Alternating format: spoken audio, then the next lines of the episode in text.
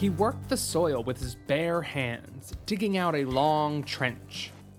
When he finished, he planted an assortment of seeds originating from the planet Jianyu, a place he'd visited long ago in a future time.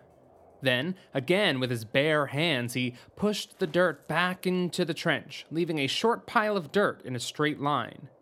After a quick watering, he stepped back to admire his work. Beyond his newly planted row, there was another long row next to it with small plants. Some bloomed with colorful flowers, others with fruits, and others vegetables. They were all from the planet Boomfas. Beyond that row sat another row of equally various vegetation, but the plants were definitely fuller and taller.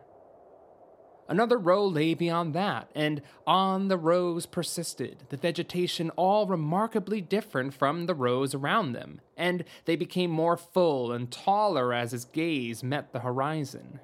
There were a 117 rows, and he glanced back to his newly created row, number 118. Happy anniversary, he muttered, wiping the sweat filled, curly mop of red hair from his forehead. His bright blue eyes sparkled in the glow of the three suns as his gaze turned to the sound of a distant ship entering the upper atmosphere. His lips pursed, and he walked towards his small and very simple house at the far end of his rows of plants. Predictably, the ship landed near his house, and he waited on his porch for the visitors to approach. It was the same as every day. They had a problem. They sought him as their savior, and he turned them right back around. Will they ever get the message? He wondered. Even after so long, there were still visitors every day. It's a big universe. He answered his own musings. The next morning, he sat on his porch waiting for the next visitor. The familiar sound of sonic booms in the distance came after he finished his lunch. From the porch, he watched the ship land with the clear signs of a novice pilot. The girl that stepped out had light green skin and wore tight black pants and shirt, but no shoes. Her hair was a deep purple with streaks of white. The hair was unique as it didn't exist of strands, but rather long, teardrop shaped folds. They looked smooth as velvet. She walked confidently and with the usual urgency he'd seen a dozen times. Hello, she said. He answered her with a nod. You can understand me. Again, he said nothing, but pointed to a complicated watch on his wrist. She nodded and continued. You are the one they call the teacher? Don't call me that, he said, a bite to his words. I don't answer to that name any more. Then what shall I call you? Whatever you want. Jimbo, Johnny, I don't care. John, she said. I've come a long way to seek your help in a dire circumstance. Let me stop you there, lass, John said. I'm sure it's dire, and I'm sure it's even a life or death, but I'm not the answer to your problem. I can't be your savior. But you've saved so many worlds. The histories speak of you clearly. I'm no hero, he said, and I've given up trying to save everyone and everything. John pointed to the 118 rows of plants as if that explained everything. You don't care? Her words were full of hurt. Of course I care, he said. That's not the point. Then what is? Have you heard of the superhero complex? No, she said. Perhaps I made it up. I can't remember. On a planet called Earth, they have these stories, made up stories of superheroes. They have great powers and they save people. The stories were made to inspire others to find those qualities in themselves, to learn that the hero resides in the common man and woman. He paused and she nodded that she was following along. What happens instead is that everyone starts waiting around for their superhero, their savior, to come to the rescue. Like you, you're here waiting for someone else to solve the problems your people can solve. But what about the people you used to travel with? She said, and the question startled him, and he found himself standing. What about them? Didn't you inspire them to become heroic? They are in the histories as much as you. He sat back down and sighed, looking mournfully at the 118 rows, 118 memories, with still many more to plant. They should be the only ones. They're the heroes you're looking for. I'm sorry, I can't help you. I know you've come a long way. if you'd like to stay for a meal, you're welcome to it before you leave. If you don't ask for my help any further. I don't need a meal, she said with a glance up to the sky. Then, this is goodbye. I sincerely wish you luck with your problem. With that, John turned away and entered the house. He waited for the familiar sound of engines blazing, of dirt spraying as her ship takes off, but it never came. In the early morning, the sun's not fully risen yet, John peered out his window to see that the ship from yesterday was still there. He became annoyed, and yet a hint of playful enjoyment burned in a corner of his heart and mind. He stepped out and onto the porch, expecting to see the girl curled up somewhere on the floor. Instead, his eyes quickly found a giant flower that was definitely not the product of his toiling. It sat halfway between the house and the ship. The green stalk was over five feet tall, and it had purple petals that were folded closed and bowed downwards. As the third sun rose over the horizon, John watched with amazement as the flower transformed. The stalk twisted as the petals began to reach upwards and unfold. The girl's body appeared out of the stalk, and the petals opened wide and then continued to open to fall into the teardrop forms of her hair. She opened her eyes, facing the sun, and then turned to John. She smiled, and John realized his mouth was hanging open. After over two millennia of life and experiences, nothing surprised or gave John cause for thinking something was impossible. But it didn't mean things still didn't take his breath away. That, John said, was truly spectacular to witness. She shrugged. It's just who I am. What's your name, lass? Lavender. She said her name with a certain grace. How long are you planning to camp out here? Until you hear what I have to say, Lavender answered plainly. I feared as much, he said, trying to suppress the grin forming. He clearly failed at that attempt as Lavender grinned back at him with that look of hope he knew so well. Come inside for a cuppa and you can tell me your story. But, he raised a finger to the sky, that doesn't mean I'm gonna help you. It just means I think you're interesting. Lavender smirked. I understand.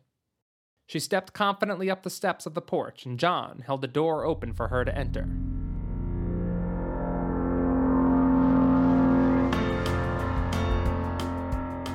Welcome to More Than a Story, where each episode is an original short story and a little more. At the end of each story, I'll briefly discuss an idea you can take away from it something to inspire you, motivate you, or even challenge you to live out your biggest goals and dreams. Today's story and takeaway idea are both inspired by the show Doctor Who. And the takeaway idea is a free exercise from my course, Design Your Life Like an Architect.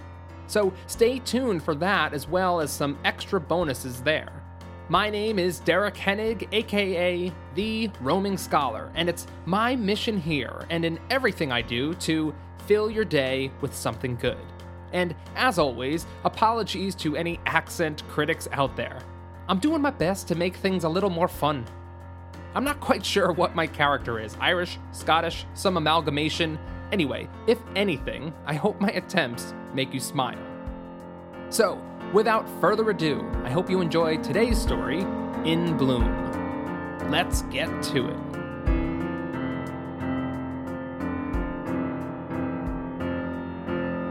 The inside of John's house was really one large room with different sets of furniture in the corners. There was only one other door which led to a bathroom.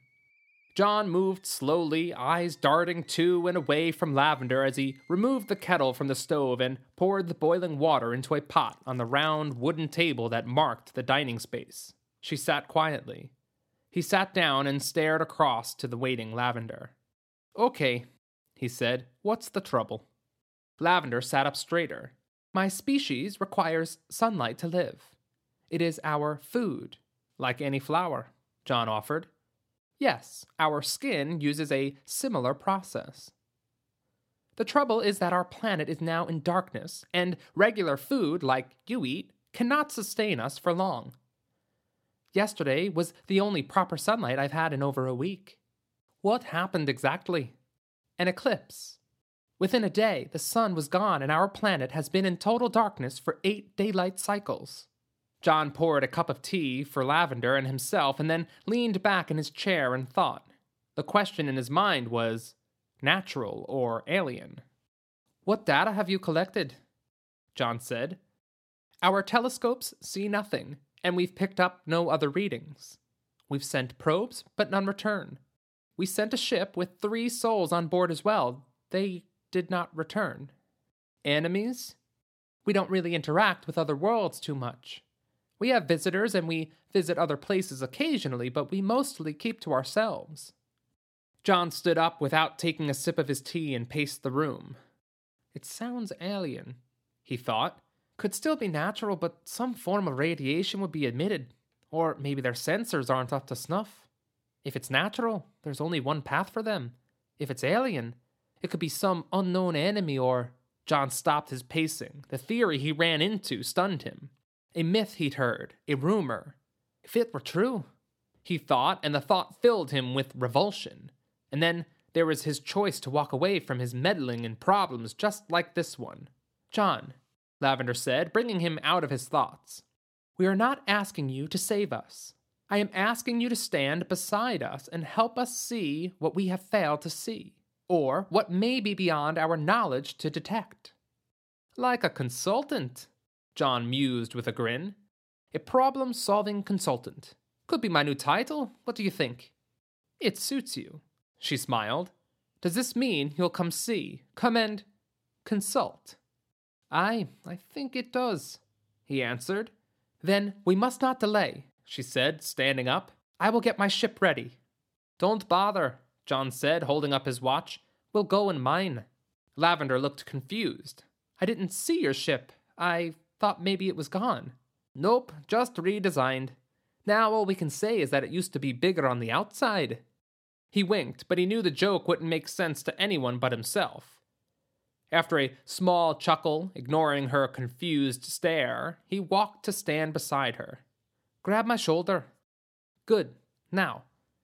He fumbled with some of the fancy dials and buttons on the watch. Just think about where you want to go. Your home and hold the thought firmly in your mind. Got it? Yes, she said, her eyes closed. Here we go. He pushed his thumb directly into the center of the watch. Immediately, a transparent blue box enclosed them. It quickly turned dark blue and opaque, making everything go dark for a moment. Then, the box turned back to the transparent blue, but the darkness remained. John looked out onto a body of water, barely visible. The blue box faded away completely, and they were standing in water up to their knees. When I said think of your home, he said, I was hoping you'd think of someplace on more solid ground. The fault was in the instructions. You said think of home, not where we'd stand. He could see her white teeth forming the outline of a smirk. Duly noted. Now, where to? Lavender grabbed his hand and they made their way to the shore. His eyes were starting to adjust to the darkness, holding on to the faint lights of stars and the brighter lights of buildings in the distance to guide the way. The scene and the lights seemed to be holding a deeper meaning, but he did not know what it was. John pushed the thought out of his mind and focused on the task at hand a planet in darkness, flower people starving from lack of sunlight, and a dark myth nearly as old as he was.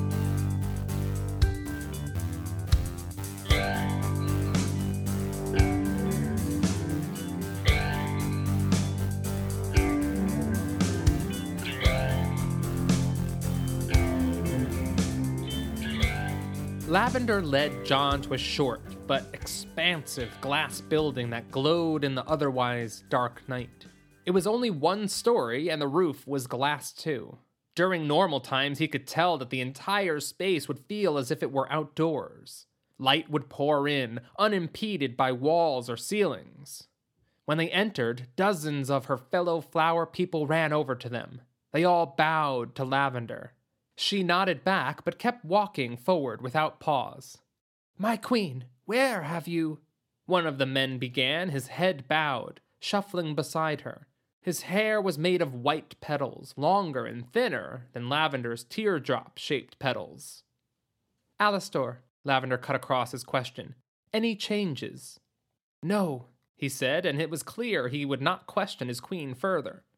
The teach, I mean John here, she nodded to him, has agreed to consult on our dilemma. Oh, that is excellent.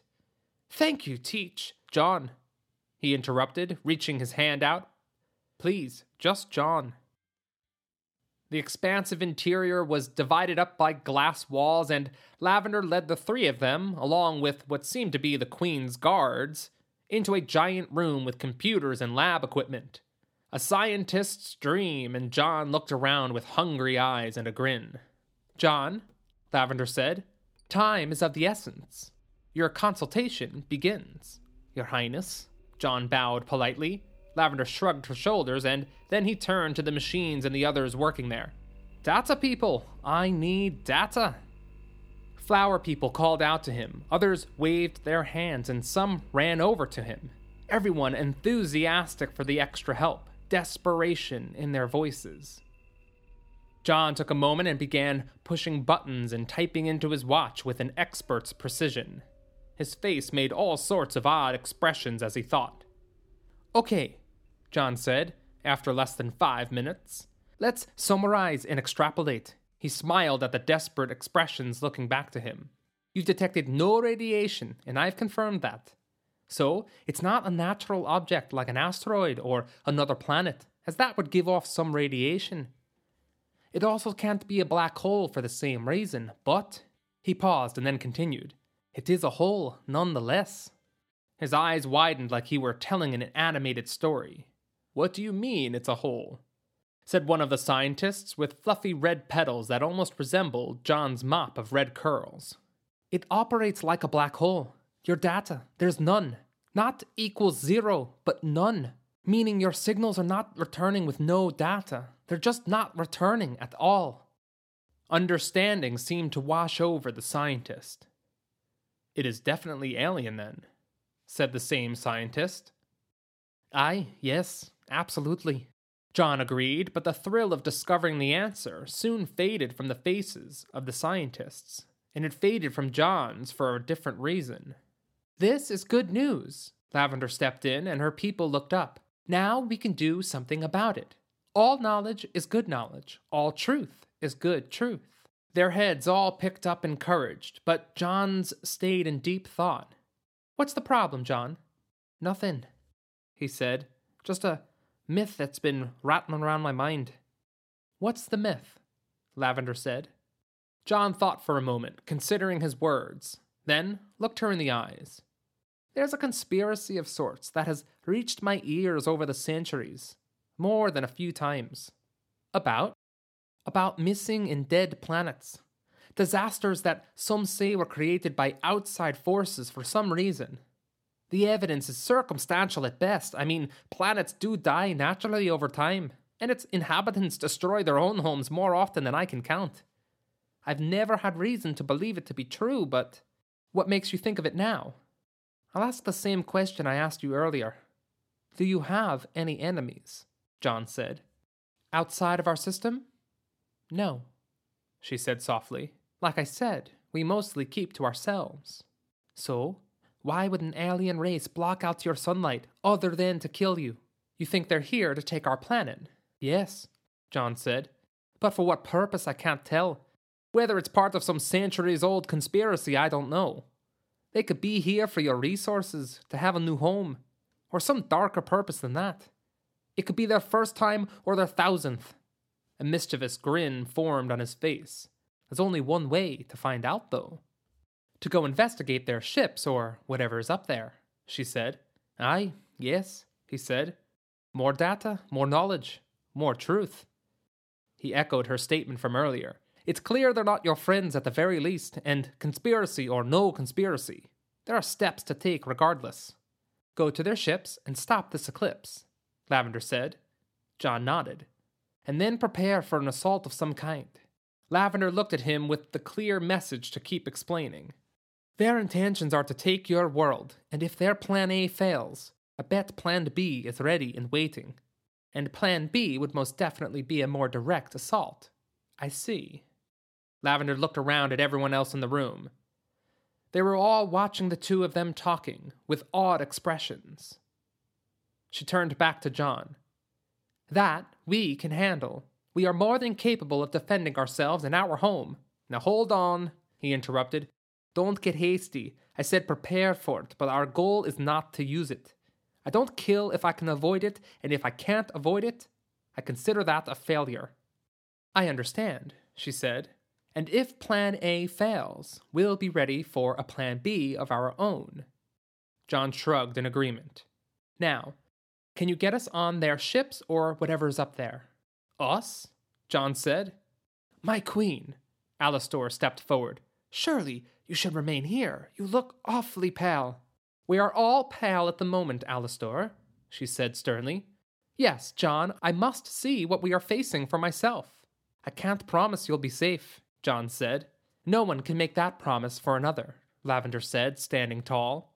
It is my decision to go, and I understand the risks. They are no greater than waiting here to die in the darkness. Alastor? She turned to face his bowed head. Put a call out to our people. Everyone who wishes to defend our home shall come forward to join their queen on the great field. Tell them that I will return soon, with the sun. Alastor bowed and stepped away to leave the room. Lavender turned back to John. Can you truly get us there? And do you think we can break this eclipse when we're there? He winked.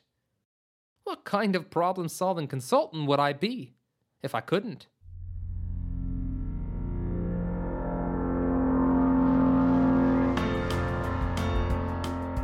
Hey, I just want to take a quick 30 second break to tell you how you can best support myself and this podcast to keep these episodes coming.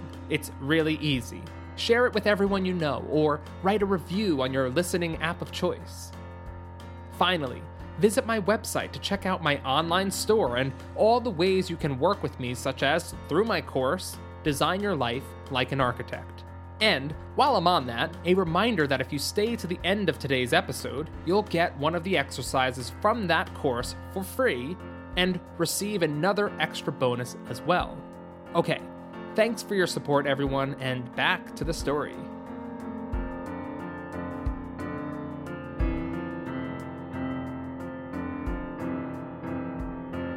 Lavender stumbled slightly, almost imperceptibly, she closed her eyes and breathed in deeply and slowly, then exhaled the same.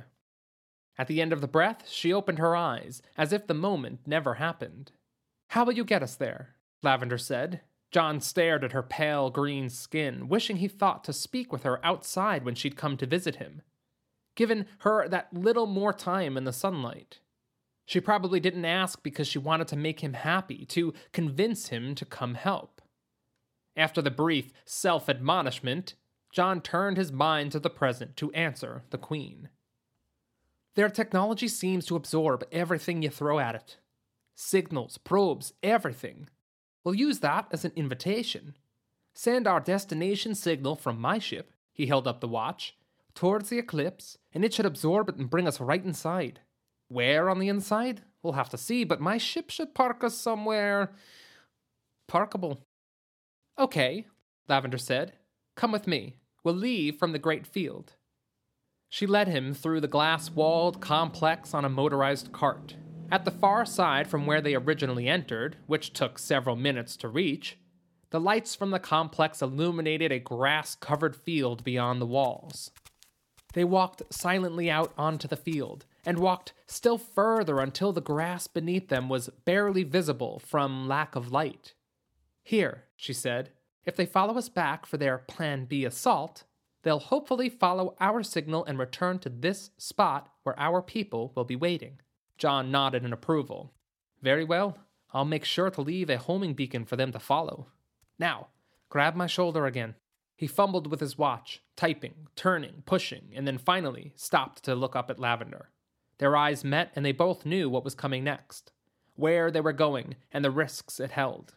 She let go of his shoulder and instead grasped his hand without removing her eyes from his. He smiled and pushed his thumb into the watch face. The transparent blue box enclosed them, and then it turned dark. A second in the blackness and the transparent blue box returned and then faded to reveal a brighter scene than where they just left. They stood in a computer room, the destination of all the signals being absorbed, which John's amazing ship followed. The room had smooth black walls and black surfaces. Accents of red and white lined the walls, and the ceiling was glowing like one large light bulb. It was empty. Quick, we have to move fast, John said, sitting before one of the computers. You need to move fast, she said. I'm out of my league now. John hesitated before doing any typing and then turned to face her. I'll fix the eclipse and you think about how to avoid a Plan B war. She didn't say anything but nodded. After a minute of typing, the room rumbled slightly as the ship they were on began to move. John spun in the chair with his arms spread wide in victory. Not bad for a problem solving consultant, am I right? Did you stop the eclipse? Yes, weren't you listening? I explained the whole thing. No, you didn't, she laughed. His grin fell. Wasn't I just explaining things? Thousands of interlocking ships? You're explaining now, but I think you've been alone on that planet for too long. Perhaps. Well, I sent those ships off in all directions. They'll be sort of repelled by each other now. Let there be light. Just then, the door to the room opened and two men walked inside. They had long white beards with streaks of orange and matching hair on top of their heads. Hey, one of them said in a deep voice. You're not supposed to be in here. Oh, but we are, John said confidently. Didn't your boss tell you we'd be coming for an inspection? We're not stupid, said the man, and then turned to his colleague. Come on. The two of them ran from the room to presumably get help. Right in plain sight, John exclaimed to himself, pacing. It's so obvious. What's obvious? Who they are, John said. That myth I told you about, it's got to be true. It's them. They're Daventhros. Or is it Daventhronians? Daventhrites? I can never get that right. They're from the planet Daventhro. Expert miners and jewelers. Half the materials in the galaxy are sold by them. It appears they've been mining and harvesting planets illegally on the side. That's it then, Lavender said. That's what? The answer to the Plan B dilemma. John gestured for her to continue. They want to keep their secret, so we expose it or threaten them with it. Ah, knowledge and truth. John smiled and immediately sat back at the computer, but then paused, his hands hovering over the keyboard. Ideas, ideas he said, his eyes darting around like he were looking at words flashing across the empty air. Ooh, two good ideas. John fumbled with his watch, with more dials and knobs and typing. After a moment, he pressed his thumb to the watch and nothing visible occurred. There, one last thing. He began working at the computer again, his fingers moving vigorously over the keyboard, eyes darting across various images and charts on the screen. I hear footsteps, John, Lavender said, and she moved to the door. Almost there, he said. I'm collecting all their data. They kept everything, centuries of stuff. There's definitely information here the galactic courts will be interested in seeing. Someone tried pushing the door open and Lavender pushed back. Hurry, she said. Done, John said, and he stood up to face Lavender. Come on. Lavender ran to him, and as she reached him, the door slammed open. Daventhraw guards with guns stepped into the room as John typed and twisted his watch. He pressed his thumb into the watch as the sound of a gun firing filled the computer room.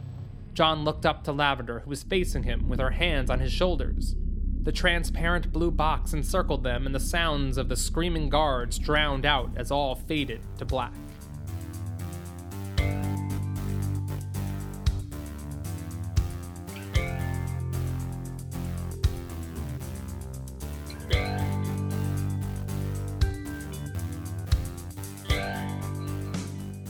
Lavender's face was lit with the brilliant sunlight of afternoon, her hands resting softly on his shoulders. John smiled at her, and only then did he realize something was wrong. Her face was stoic and shocked. John looked down to see a charred and blood covered wound in her abdomen. No, John whispered. Lavender suddenly smiled, and then her legs buckled. He caught her and dropped to his knees upon the bright green grass, holding her next to him. She still smiled in spite of the wound. No, he said again, all other words failing him. We did it, Lavender said softly. We brought the sunshine back. Yes, but why did you do that? It wasn't exactly my plan. Lavender coughed, but her smile remained steady. It's better this way. They need you. They need their queen, John said. She grinned further. I wasn't talking about them. John cocked his head and she continued. I'm talking about all the universe. Teacher. No, was all he could say. You're wrong about everyone looking for a savior. Her voice was getting fainter. Some just need a spark, a light of inspiration, to push them into action. I had stories of the teacher and his companions, stories that helped me be a brave queen. John smiled down at her, and now he knew why he really sat on the sidelines for a 118 years.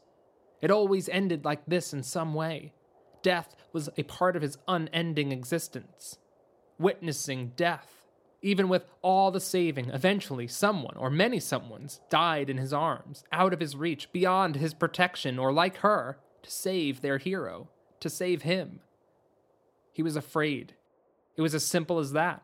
He repented the loss of all those who've passed in his arms by trying to grow something, to remember the planet they died, to help him remember what they died for.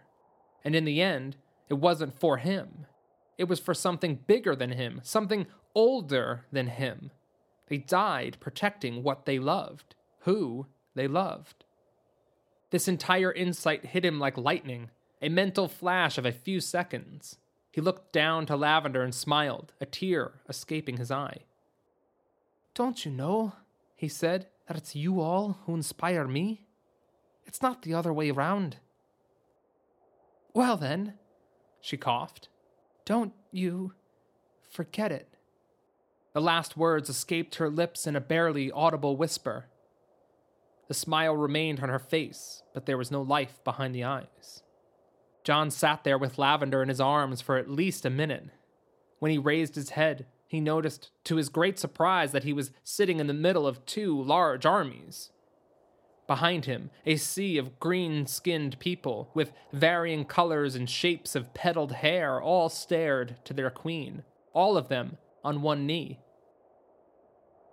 In front of him, the Daventhraw people, with their long white hair and beards, armor of a glinting deep purple, were assembling, some still appearing via teleportation beside their comrades. Alastor! John yelled back over his shoulder, Shortly, the man who stood behind Lavender since her arrival with John was at his side, along with the Queen's guard. No words needed to be spoken. The guards and Alastor picked up their queen and carried her body back to their people. They all rose to their feet to let them pass through the crowd and then turned to the Daventhraw people with menacing stares.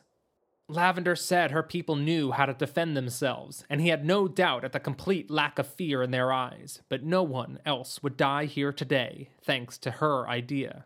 Knowledge and truth. He'd make sure it worked. He stood up and walked directly towards the Daventhraw people, his lip curling in anger and disgust. Oi! John called out, still walking swiftly towards the enemy.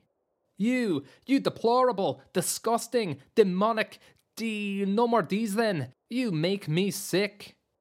The entire Daventhraw army pointed their weapons at him, but he kept walking. However, he continued, I'm here to offer you a chance to run. A chance to flee like the cowardly crowd of contemptible clowns you are. For heaven's sake, you've got me so angry I'm speaking in alliterations. So, you better drop your weapons, or you'll miss your chance to live a meager existence on the run, for that is the only option left to you. A larger Daventhraw soldier with fancier plating stepped through an opening gap in the army. Clearly, some kind of general and exactly who he wanted to speak to. I think, the man said, that we can just get on with our job here, and I should start by killing you. The man held up a gun and pointed it at John, who was now only 10 feet away from this general, and maybe 20 feet from the army itself. John grinned. Ah, before you do that, though, perhaps some more details. The general grimaced through his thick white beard, but John continued as if he were unaware. First is that while I was on one of your ships earlier, I downloaded all the data in your network, and boy, he nearly jumped with the exclamation, Boy, is there some interesting stuff in there! A simple glance through, and it was easy to see at least two planets that were thriving before you arrived. More reason to kill you right now, the general said, but he didn't pull the trigger. John's smile remained, relishing in the hesitation and reservation he was causing. Then I should jump right to the second point, shall I? He paused and glared into the general's eyes, then continued. Second, the data was immediately sent and distributed to every single galactic court, galactic media outlet, the Commission of Minerals, and for good measure, out on the open network for anyone to view. I'm sure they'll see what I saw and more. Now, the general's gun hand began to twitch unsteadily with uncertainty. They won't believe it, he yelled. We'll crush it as rumors, as falsified data. We are respected in the galaxy. We can pay off anyone we need. No one will believe the word of a. He inspected John up and down. A farmer? Well, you're pretty close with the farmer thing. Although, recently I've been employed as a problem solving consultant. But I'm glad you said it, because that brings me to my last two points. Pay attention, all of you. He waved to the entire army and then stared back to the general for this bit is the most important. I have been recording everything I see and witness since I sat on one of your ship's computers. And everything I see and witness is also being broadcast everywhere. So, the death of Queen Lavender by your weapons will be seen by the galaxy. But that's still not the thing that should make you run with your tail between your legs. No, you wondered who I am. You wondered who would believe my word. I am the teacher. The general took a step back at the name. His gun fell to his side, and John smiled. That's right, he said. And that's why you won't kill me and why you'll run. I've saved more worlds than you've destroyed, and if you hope for your people to ever see the light of day again, to ever exist in the future outside of a jail cell, then you'll run. Now. Better yet, you should run straight to the Galactic Court and save your people in the galaxy any unnecessary casualties as they hunt you down.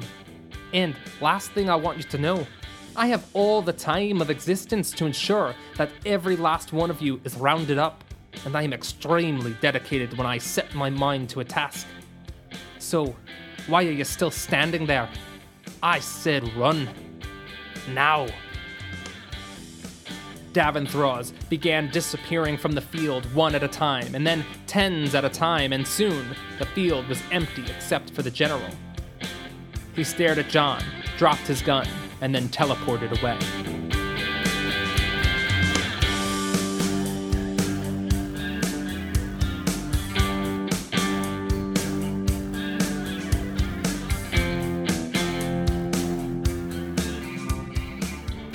Later, in John, the teacher, was back on his planet, his hands in the dirt again. He dug and pulled at the ground, creating the typical trench he'd made so many times. One foot at a time, the trench grew. When he finished, he stood to inspect his work. Sweat dripped from his beard, and he had to wipe his forehead continuously to keep the sweat out of his eyes. Right, he said, and then pulled a small package from his pocket. Seeds from Lavender's planet which Alastor kindly gathered for him. John walked slowly up his trench and sprinkled seeds of one kind into the ground, and then, after another step or two, sprinkled seeds of a different plant or flower. As he walked, he thought about his existence. He thought about his name, teacher, and what he strived for when he chose it to teach by example. When he reached the end of the row, he worked his way back, filling the trench with the dugout dirt a hefty round of watering the ground, and he was done, staring down at row number 119. What did I teach? He wondered aloud and finished his wondering in silence. His garden wasn't a graveyard, a secret message his subconscious laid out before him. He didn't create a mausoleum here, but life. That's what he taught, and these 119 people who gave their lives gave it in pursuit of protecting that life, like he had done. Lavender was gone, but her people remained, and he would ensure they remained for as long as he could. These flowers would grow as her people would. John cleaned himself up, pulling on a fresh set of simple trousers, suspenders, and a plain white shirt. He held up his watch and began twisting and pushing the buttons and dials until it was ready. There was no destination in his mind this time. He'd leave that to the universe to decide. Whatever place and whatever time that was in need of a teacher. It knew the way, it always did. He pressed his thumb firmly into the center of the watch and disappeared behind the blue box, leaving the farm behind. He opened his eyes to see his new destination, and he grinned with wonder. John stood atop a cliff overlooking a vast jungle setting. No buildings or man made structures of any kind were visible. He bent down and ran his finger over the moss and dirt covered ground. Then he licked his finger, and his eyes opened wide. Earth? he exclaimed in surprise. When? As soon as he asked the question, he saw it and immediately crouched down. A dinosaur, a Tyrannosaurus to be exact. He was confused. Why would his ship bring him to Earth at this time? There are no people on Earth at this time, he reasoned to himself. And again, just as he questioned things, the sound he grew so familiar with on his remote farm planet filled his ears. The sound of a ship entering the upper atmosphere. John watched it streak through the cloudless sky and land upon a ridge about a mile away. He held up his watch, pointing it at the direction of the ship, pressing buttons until a semi transparent, holographic screen popped up. It showed him the ship as if he were looking through binoculars. The back of the ship opened to create a ramp, and down it walked something more surprising than dinosaurs people. Human people. Earth people by the looks of them. A few more twists and turns of the dials, and it was confirmed. They had the same anatomy as humans. But humans don't exist yet, he said. Could they be time travelers like himself? Well, not like me, he chuckled to himself, as there was no one like him. John stood up and he had a wide grin on his face as he tried waving towards the people. They didn't see him, though, but his grin never wavered on his face. Let's see. On Earth, at a time when no humans exist, looking at humans that shouldn't exist yet, and there's a planet full of dangerous, carnivorous dinosaurs. This is going to be fun. He jumped off the rock and began his trek to meet his new friends and his next adventure.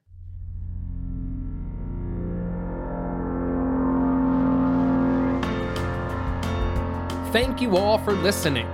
It looks like the teacher will return again with a new adventure that I think I'll call The Forgotten First or The Unknown Visitors.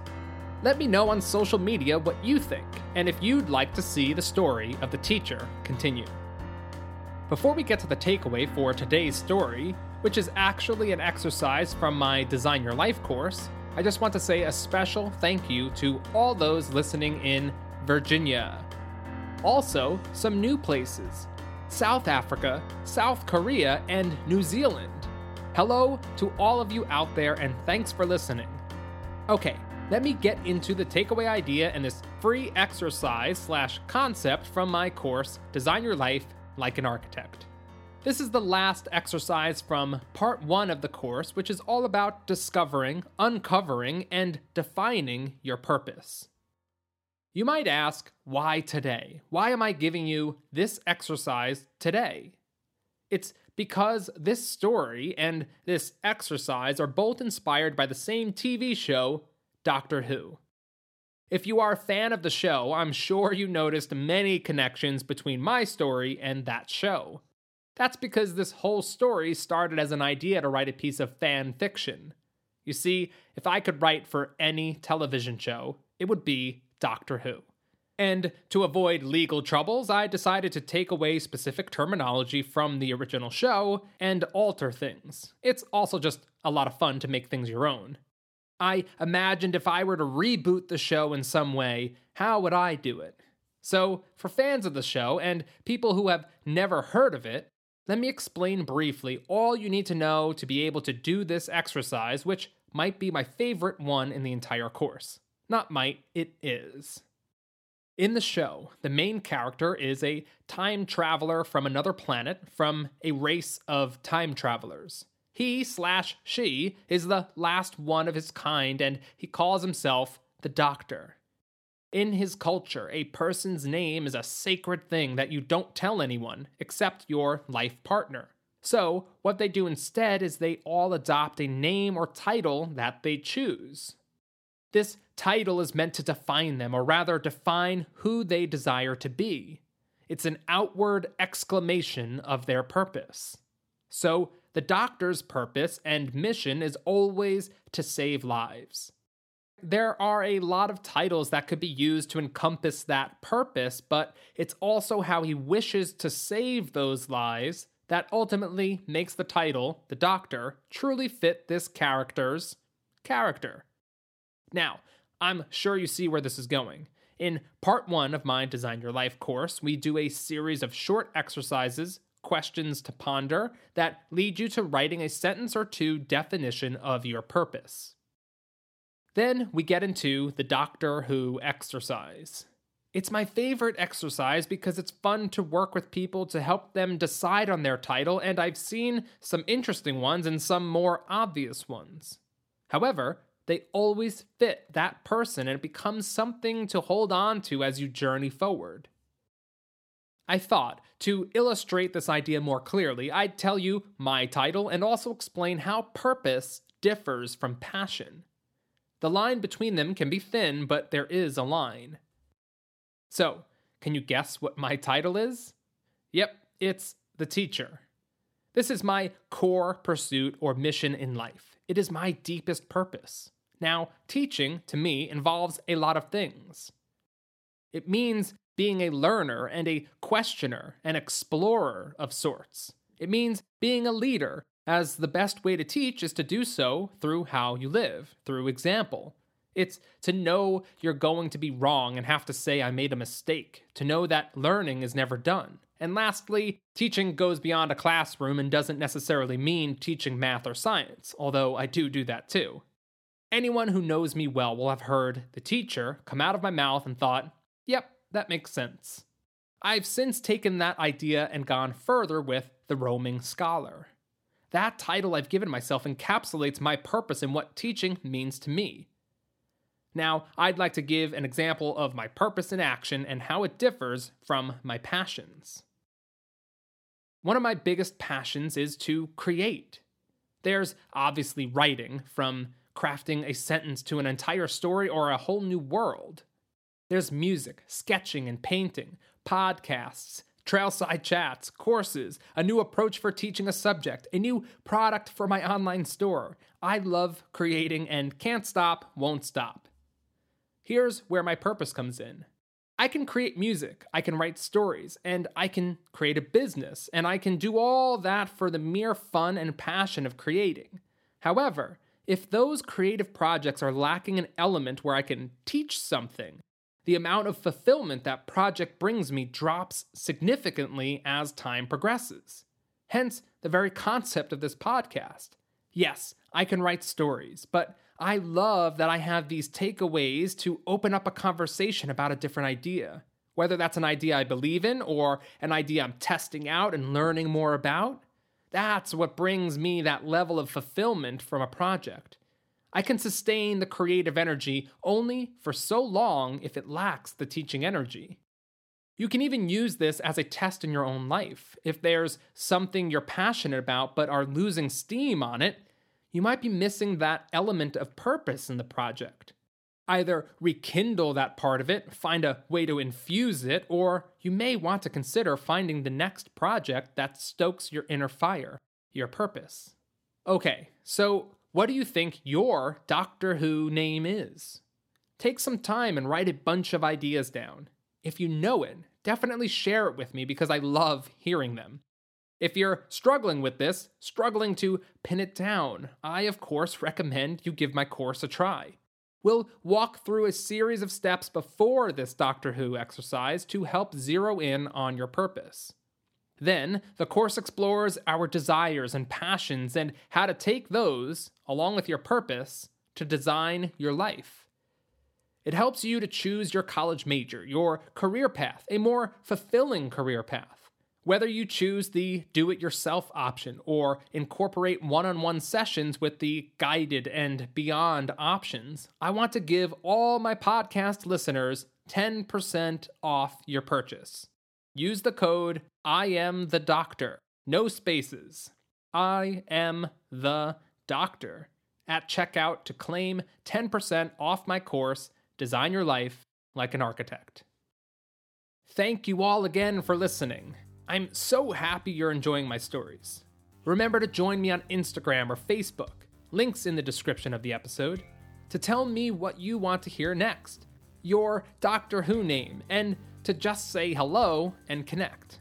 Also, if you're listening and you have an Apple account, iTunes, look up my podcast and write a review. The more reviews this podcast has, the more likely it will come up as recommended listening for others. Thank you for all who've already done this. You're all amazing, and it's amazing to me every time I get a single download. I hope you're all filling your days with something good. Visit my website if you're in need of some daily goodness with the Word. See you all next month.